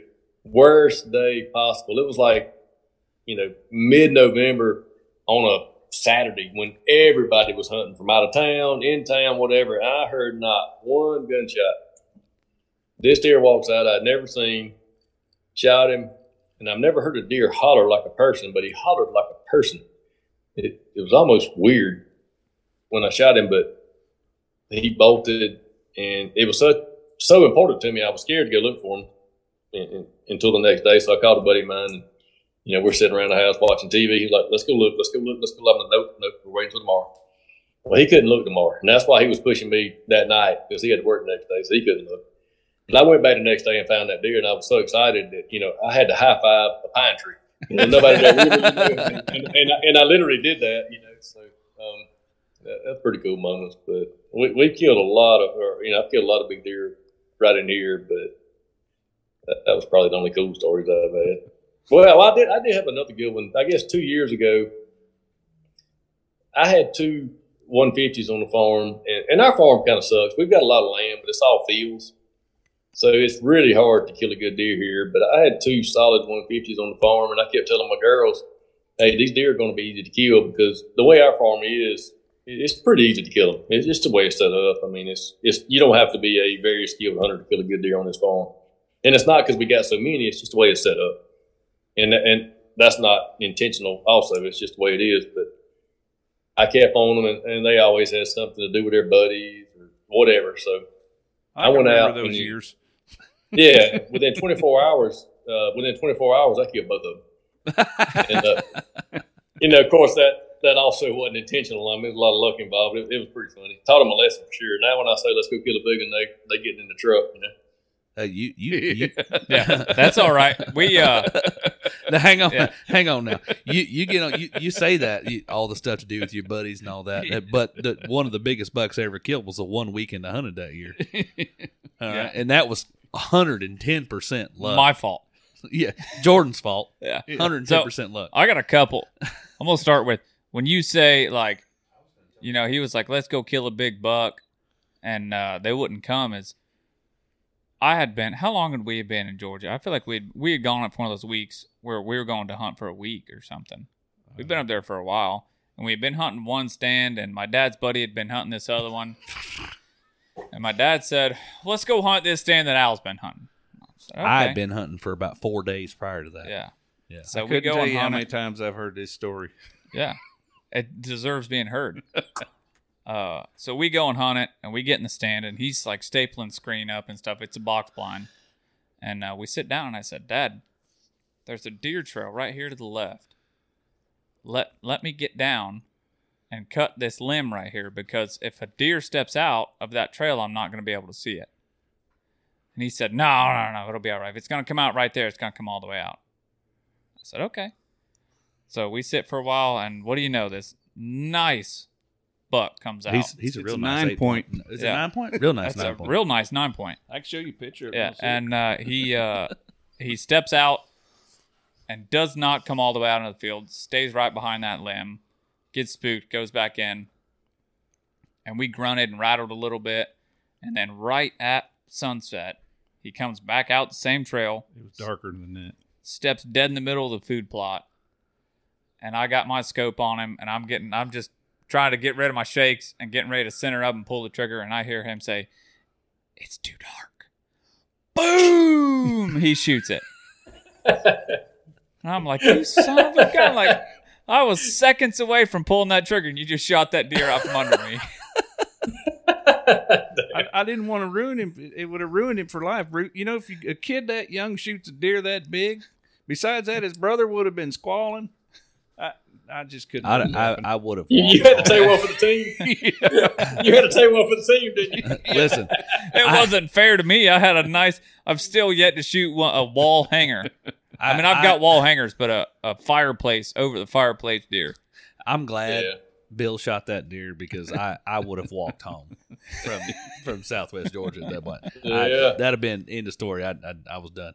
Um, but uh, now I'm gonna go ahead and I'm gonna tell you a story of s- my success, Jordan's failure, and then a story since he's all on his hor- his his uh, successful horse. I'll give you a story of Bill's failure and somebody else's success out of the same stand he shot that eight point out of. Yeah.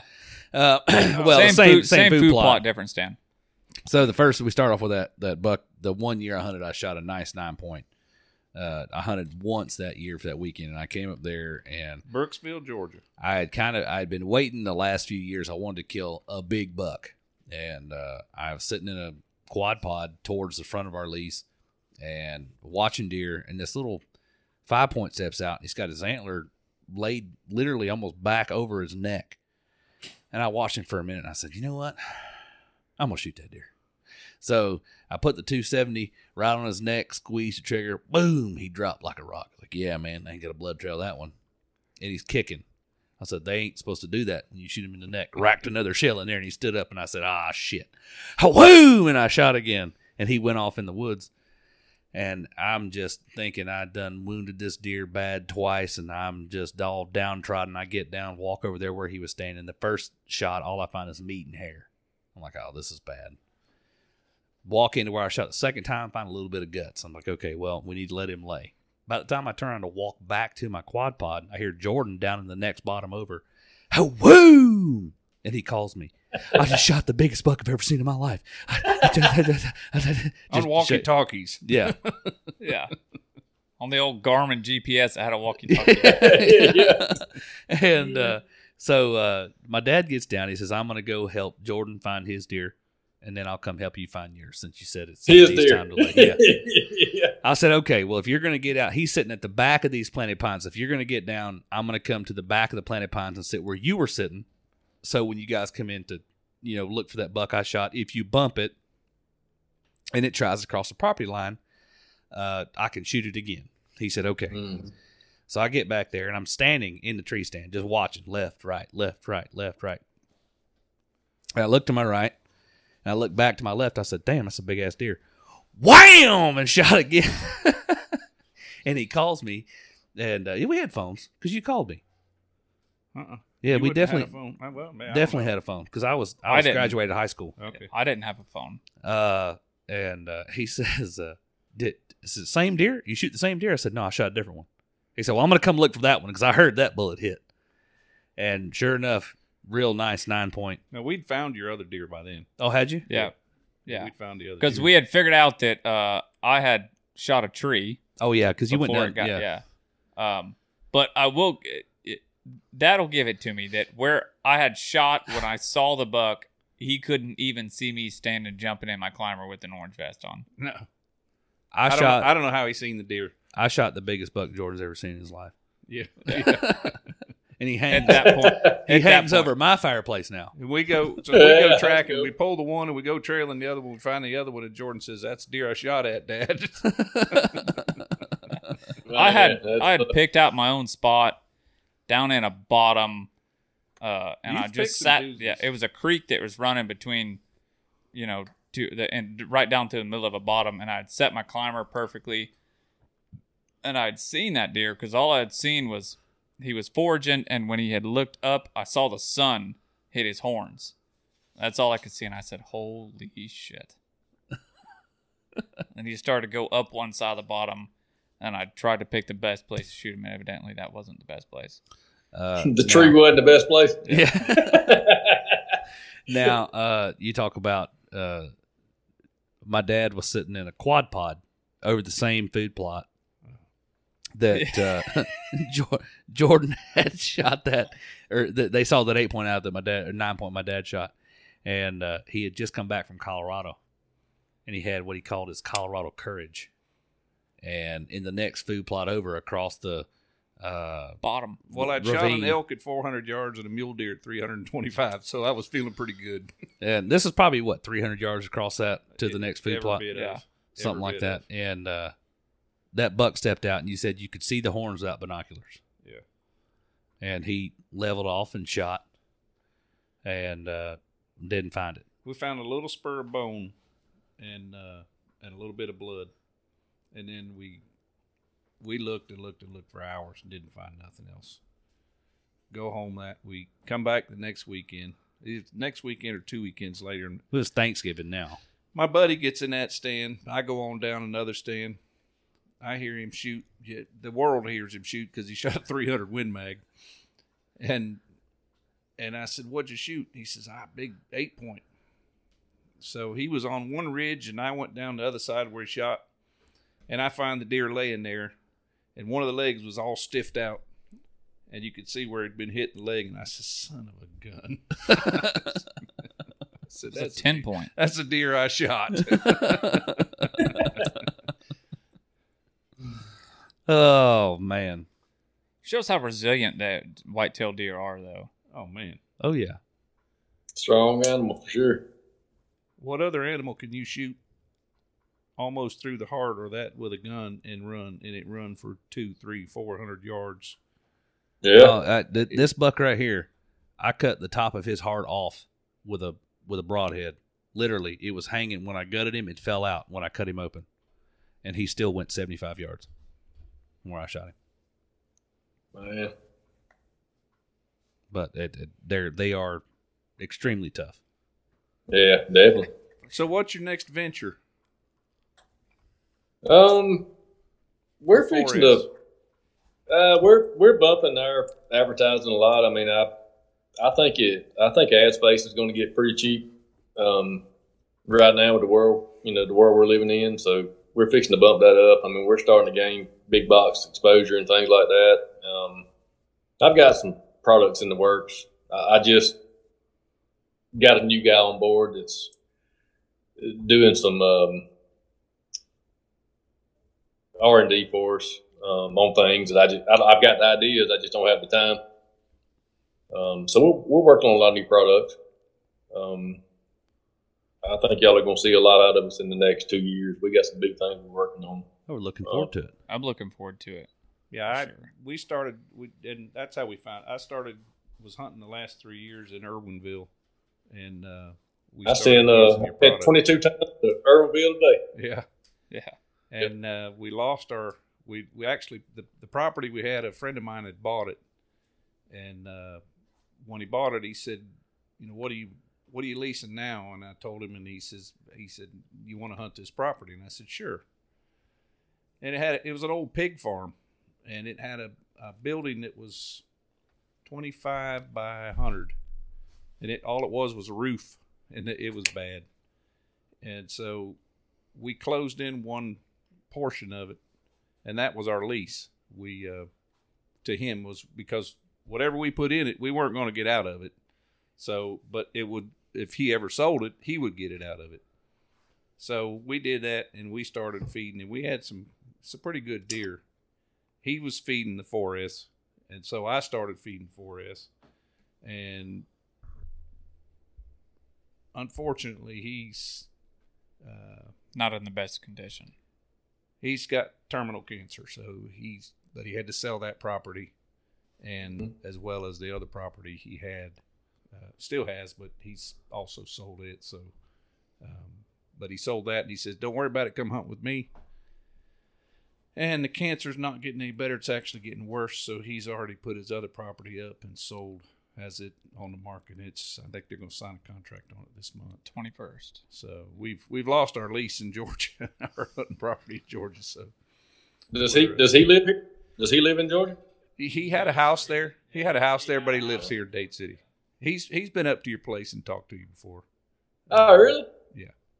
Um, he had 171 acres in Irwinville, and um, I don't no, know how he much. He had more than that because he had 250 at his house. no, it was 171. Was it? Yeah. Had 171 there, and then the property that we hunted on was 140. 140. Yeah. Plus He the had another 15 acres. Plus But, uh, 15, yeah. it, he's probably one of one of Irwinville's bigger customers, I would say, for what he what he was buying because he had 15, 15 feeders on that 171 acres, and he was regularly regularly keeping them full. We've got a dealer down there. I don't I don't know where we haul to down there, but I've got a guy today that got twenty two tons down there in Irwinville, but it goes through that R.W. Griffin store down there. RW. Um, I, don't- I don't know who the customer is. I don't. I mean, I don't. I don't go. But um, we've got you know we've got some guys down there, but I, I hate that's happening to them. I'm sure I'd recognize them if, if I've seen them before. I don't. I can't remember names, but I don't. I don't Yeah. forget a face. Yeah, he came up, bought a feeder, and he was looking at some other stuff. Um, but uh, but yeah, he's he's sold that property's in the process of being sold. So we're uh, Strictly public land hunters. this looking year. somewhere. I'm looking somewhere. I'm just Yeah. not looking heavy. I'm a little tired of of the whole leasing and. But I Yeah. for what he wanted, what he sold it for, there wasn't a way I was affording it. Yeah. So, Oh man, Land's bringing it right now. Oh for yeah, sure. yeah. Even the smaller parcels, parcels are are are what's really bringing the the bigger money. But you know, it's obviously Yeah. smaller land, but you can't. I, I can't touch it. I can't touch it down here. Um, Uh, down here So- even worse. oh yeah, Oh yeah, I mean it's crazy. We yeah, I know what you mean. We've got a lot of people. I know more people from Florida than I do here that are that are customers, and it it blows my mind to see what that land's bringing down there. It's insane. You talking people paying ten thousand dollars a year for a lease per person In Florida. Mhm. in Florida? Yeah. So I got invited on one here at Callaway Gardens. It was I think it was ten thousand dollars a year for one buck at the Callaway Garden track. It was like eight thousand. Like Michael Waddell took my spot. Um, I turned it down. I'm like, I'm not paying ten grand to kill one deer. I don't have time to hunt here. yeah. you know, on my place for free. yeah. You know? Well, y'all ready to get into the tip of the week? I know Bruce, we didn't warn you, but we do a tip of the week every week. Yeah, I forgot to warn you about that, Bruce. Sorry. I'm good. Uh, who I, I got mine. I don't have Anybody? one. All right, so I'm, I'm gonna go. We, Hey, h- how long does the tip take? I'm out of whiskey.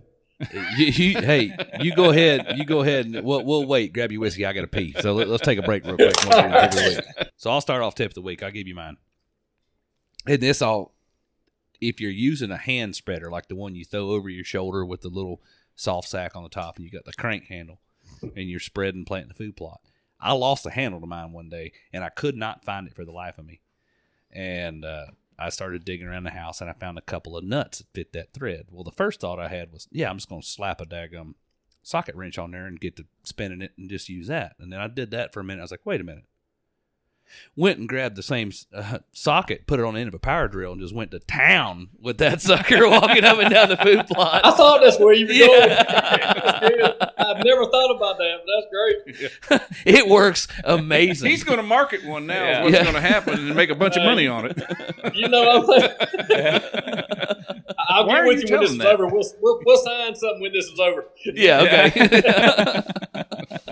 That is a pretty damn good idea, though, to market that. Yeah, Yeah, how I the just- hell I- did we yeah, never thought yeah. about that? I don't know, man. All I did was back two nuts together so they wouldn't tighten any further, and then slip the daggum uh, Socket. socket over it and just me put it Well, on now screw. you can get a battery operated ratchet. Just use that battery operated ratchet. You don't have to hold it up. Just hold I don't know that that would work as long though. You Probably get that, not. The battery's not that big. yeah, big. that but- 18, 24 volt. You can plant three or four food plots on that Heck, sucker. yeah. You know, Yeah. That's cool, man. You know, we don't with our products, we don't manipulate things to try to sell something that's common sense. But that idea right there, you could probably simply take spreaders and remove the handle and put jam nuts on it Yeah. and probably market that thing and sell it and do, and do well. You Oh, know, that's cool. when you see it, you know when you see it. Where Yeah. that's all right. I'm gonna edit all this out, patent it tomorrow. you, know, you know, honestly, I would, I would probably, I would probably, I don't know how many times you've told people that, but I've never heard it, and I hear everything. So I, I'd probably take that out and work on it. Honestly, That that was simply born out of uh, necessity because I had gotta to a plant way of food putting plots. An electric Redneck motor on one ingenuity. rather Yeah, I, I had to plant food plots and lost my dang handle to spin that that little uh, spreader. If he didn't get any, That's really anything cool, from man. it besides good looks, he got his redneck ingenuity from I it. got mine right here. That's I'm holding right. it. I'm holding it. In That's my hand. really cool, man. I mean, that's really cool because I mean, when you're doing that, I mean, you get your arm more slam God, out. yeah.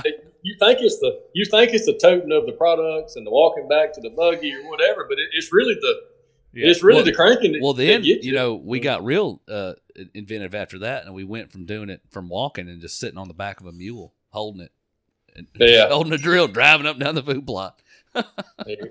What do you got, Jordan? I'm gonna send mine out here real quick. There's a lot of guys right now, especially if you're doing it on a budget, right? We're sitting here drinking some whiskey. A lot of whiskey has a cork top to it. And there's uh, some guys that rather than wearing a face mask, you like to get into face paint. Well, face paint makes your face sweat and it just your face gets thick. It's I- uncomfortable. I hate the feeling of face paint. If you'll take a cork out of your whiskey bottle or your wine bottle, if it's real wood, Or go to your local Mexican restaurant where Yeah, they have a and- big bowl of Patron things. of course. Yeah. Uh, take your cork, light it on fire, and then let it burn some. Blow the fire out. You can rub the ash on your face, and it's real light on your face. You don't sweat through it. You won't rub it off as well. Oh, it, it, washes off a lot easier. so it rubs off pretty easy. You can rub it off pretty easy. But that being It said, does. I am I am less likely to rub the cork ash off my face Because you're not sweating as much. Yeah, because Yeah. it doesn't Yeah. bother me near as much as as face pain does. Yeah, it doesn't. It doesn't itch. I've actually done Right. that one. Now, I didn't know yours with a damn drill, but I've done the cork thing, and I love it. It, it doesn't itch. I, I do it turkey hunting sometimes. I, Yeah. We do that We do duck, duck hunting. hunting. Yeah, all the time. What do you got? There's probably a lot of dads out there, fathers that hunt with their bringing their kids up hunting. Um, gee, I hate to break it and get serious, but um, hunting with kids. Tip of the week: make them comfortable. Yeah, I agree. If, Yeah. if you don't make your kid comfortable, uh, my grandson, I got my grandson to hunt with now. William can hunt with him for 30 minutes. I can hunt with him for about three or four hours just because I think I make him more comfortable and I'm a little more tolerable but of, of him. But you, uh, I let him get in the tree stand, take his shoes off. Number one, it's a whole lot quieter. kicking Um, in socks versus kicking in shoes. Yeah, I mean, I, I learned learned from through trial and error. When they were little, I'd take a whole sleeping bag to the tree stand with me, and put them in the put them in the bottom of the stand in the sleep bag because they always, I'm cold, I'm cold. Here, get in this sleep bag. You're gonna be warm. You're fine. Mhm. And they were because they'd fall asleep and it'd be nice and quiet. So, if you're hunting with kids, bringing up kids, the best thing you can do make them comfortable, as comfortable as you can. Let them play their Xbox or their little Game Boy, whatever games on their phones now. Make them comfortable. You know, on that note, uh, and you told me this, and it has rang true ever since. We had a, at the least we had, we had a, a uh, ground blind that was uh, 150 yards from camp, and uh, you said, I just let him sleep till he wakes up, take him to that ground blind. Every time I've done that, we've killed a deer together, Yeah. and we I've killed three deer with him now out of that one ground blind, and I've let him sleep till 7:30, 7 ish. Normally he'll sleep till 7:30, 8 o'clock on a Saturday when it's hunting season and he's in hunting camp. He'll wake up Mhm. at six forty-five, seven o'clock. We need to go to the woods. But if I wake him up at five a.m., then he's cranky. He doesn't want to sit and stay. Yeah. I, you know, I take him out there when he wakes up on his own schedule. He'll sit a lot longer. Jordan's still that way. Yeah. Shoot. wake him up. Wake him up. What do you mean wake him up? You got to push him out of the bed. No, he might I not even wake yeah. up. I quit it. I, I quit. I've left him and left him sleeping. Jordan's one of those people that has the alarm list that's about that long. Yeah. He doesn't wake up to any of them. Yeah. Yeah. I've been leaving for work at 4:30 though. I've been getting to to Dade City at like 5:45. Do your alarm start going off about two forty-five in the morning? They go off. They start at like 3:30. Yeah, that's what I figured. That's tough. What do you do? I'm a estimator for a I'm a construction estimator for a civil construction company. I got you. All right, Bruce, what do you got? Tip of the week. Tip of the week. I don't have a great one, but I mean, mine, my stuff would be difficult because I mean, I work in the outdoor industry, so I mean, I we could go on for a couple of days about that. But my biggest thing is keeping it fun. You know, I mean, I I I work in the outdoor industry, and it's become work. I, I don't devalue it or regret it in any way, but uh, you know, I want people to keep it fun. I mean, kind of like Daddy over there was saying, you know, with the kids being comfortable, you know, keep it fun. I mean, I- I, see people that are making it too much about business or, you know, too serious, and they're, they're losing all the fun. When we first started in business, I'd have guys from from out of town that were, you know, coming in here showing pictures of deer they killed that were 110, 115 inches, and you know, they didn't want to show me that picture for a while. You know, I could tell something was wrong, and their buddies are like, "Fine, you know, show show it to them because they know I'm a stickler about age and, and quality of deer and stuff. I'm like, look, I don't care what you do on your own place. It's nothing to do with me. You've got to have fun. Yep. You know, when's the last time you killed a buck? You know, George or whatever your name was. It's been five years. I'm like, that sucks. You know, I mean, hunt what you got. You know, I mean, have a good time. I mean, this is not about status or, you know, whatever. Who's got the biggest deer? Man, have a good time. Enjoy your buddies and your family, and enjoy planting and feeding and hunting and the whole deal. So that that's my tip is take so take some of this seriousness out of it and have a good time. That's what it's supposed to be about. You know. That's, that's one of the to wrap that back around to kids, man. Uh, that that and I've talked to a couple of buddies of mine who have little kids who want to take them hunting, and they're like, "Ah, he just doesn't want to sit still." I was like, "So what?" I I take I would take my son when he was three years old. I had a, at that time two. No, he was two. So I had a lease that was 15 minutes from my house when I lived in Southeast Georgia. We would go out there and uh, we'd go during muzzleloader season. I'd take him with him because with me because I it was prom, uh, predominantly dog hunting going on around us. But muzzleloader season is quiet because you can't run dogs during muzzleloader. So I take him out there, and I might get maybe on a good day 15 minutes in the deer stand. He's ready to get down. But Mhm. he'd get down. Oh, you want to get down? Okay, we get down. We'd wander the woods. We'd walk around. We'd look for deer tracks, and they don't want to sit. But you know what? They're eager to learn. There's some days Yeah. where I don't Yeah. want to sit. right. I can remember the first time I took you to, to a deer stand. I hunted my morning hunt, come back to camp, loaded you up on a four wheeler with your pop gun, and we went out to a ladder stand I had, climbed up that ladder stand. We may have sat there for maybe five minutes, and you said, "All right, Dad, I'm ready. I'm done." yeah. And I was like, "Okay, yeah. let's let's go walk around a little bit." Yeah. Yeah. So- When when the kids are real little like that, don't take them to the woods to kill a deer. Take them to the woods to enjoy hunting or fishing Yep. or whatever you're going out to do. If your kid don't want to sit in one spot for ten minutes to catch a fish, all right, he likes to ride the boat. Ride the boat to a different spot. Ten minutes, ride to a Absolutely. spot. Yeah. Yeah. Yeah. That's exactly what I meant by what I said about a tip. You know, have fun, man. This is this is not work. This is what we do instead of work. Right. You know, I mean, I work so that I can do this. right. I've hunted with Absolutely, guys, have fun, I've hunted man. with This- guys that have been so serious about it that it just make me miserable. Yeah. Uh, you me Yeah. both. If you, can't, if you can't have a good time, if you got to study it that hard, God dang, go back to work. I mean, this is Yeah. Relax. Don't you don't have to put that much effort into it. If you you know if you have fun at it, have a good time. It, food plots. You know, we we tried to do. We've done. I've always made food plots some, and and I've never put that much into it because I didn't didn't have the money and didn't have the the time to to dedicate to it. But we always did something, and I always told them, I said, look, we got to count on Mother Nature. There's not. We don't have irrigation system, so you can't irrigate it. We got to count on Mother Nature. We'll do the best we can do, and and hope for what we can what we got. So Right. Yeah, I mean, I I see that all the time because I, I work in the industry, of course. So people think I'm super serious about it because when people ask me questions, I'm giving very serious answers. You know, I mean, I'm not going to tell a customer, you know, screw it, you know, go out and do whatever, you know, have a good time because that's not what they're looking for. They're looking for the Right. right, answer. But but at the same time, I get people to think that I don't believe in the let's have a good time thing, you know, because they think I'm strictly business you know, when it comes to this because I'm in the business, but it's just not true. I mean, it, it all boils down to we're hunting for fun, you know? Well, uh, we have in a form uh, turned hunting into an industry. Uh, Oh, yeah. o- Once again, you know, we got rid of market hunting, and then it went back to uh, hunting for food or a sport, and now with YouTube and uh, everything else, it's it's kind of turned back into an industry uh, where Mhm. everybody wants to. You're hunting for the purpose of only killing the monster bugs. And I, I think a lot of people miss out on the, the reward that is the food factor of everything.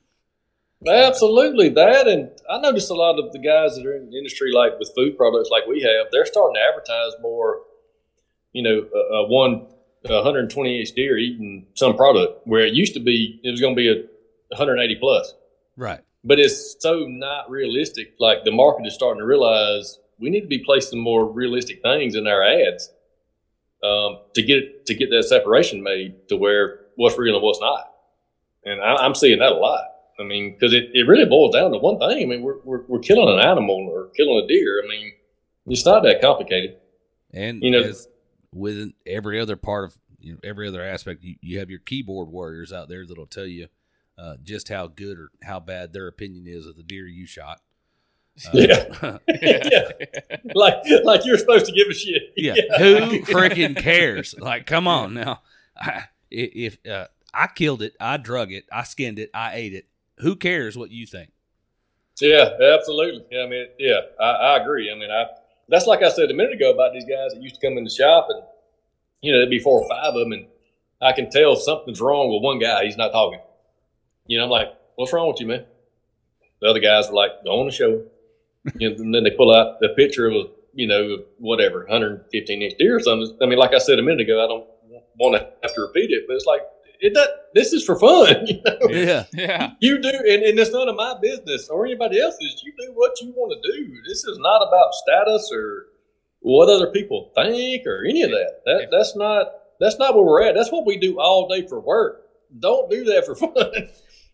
So I want to I want to point something out before we cut this off that you know we talked a lot about you, you- when you think protein you think antler growth you think all this but but in reality you can feed protein strictly for the health of the entire herd of deer. It- because not only do bucks need the protein but so do the does to make milk to feed fawns to raise young it, without having that good food source readily available to all the deer on your property, you're not going to have a healthy herd. And a healthy herd of deer is what gives you bigger bucks in the Mhm. long run. yeah, I mean, go back to the kids. You, your daddy's talking about taking y'all hunting. I've thought about my kids. We're talking about guys that are shooting deer that they might not be proud of, but take all that out and you think about feeding and growing deer. This this is all a thing that we all enjoy it as hunters and outdoorsmen. So I've got a ton of guys that are that started out hunters and now they're deer growers. They don't care if they hunt or not. I've got a Right. customer that's killed a 196, several 170s on this place, free range in Georgia right here. He doesn't care to hunt that much anymore. He likes to grow. And that's all a part of it. You know, you're taking your kids out to fill up feeders Yep. or plant food plots. You're showing them why this benefits the wildlife. Then you kill those deer. You know, it's time to table. You know, you're you're killing them. You're you're processing them. You're eating them. You got a rack on the wall, maybe maybe not, whatever. But it, it's all part of the process. You know. Um, I think And- that and- is that's the gradual growth of a white-tailed deer hunter. Mm, absolutely. I mean, there's a lot more to it than let's go kill a let's go kill a big one. I mean, that, I mean, I don't. I'm done with all that. I mean, I love to kill a big deer, but I, I want to go back to getting back to the basics with with what's valuable and a big old rack. Although we all want one, including myself, that ain't that ain't where it's at. There's a lot more to it than that. It, it given the space, That's why and they the call it hunting and not killing. right? Yep.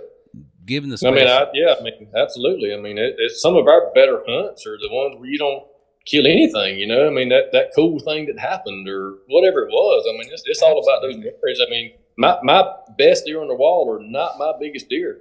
Absolutely, hands down.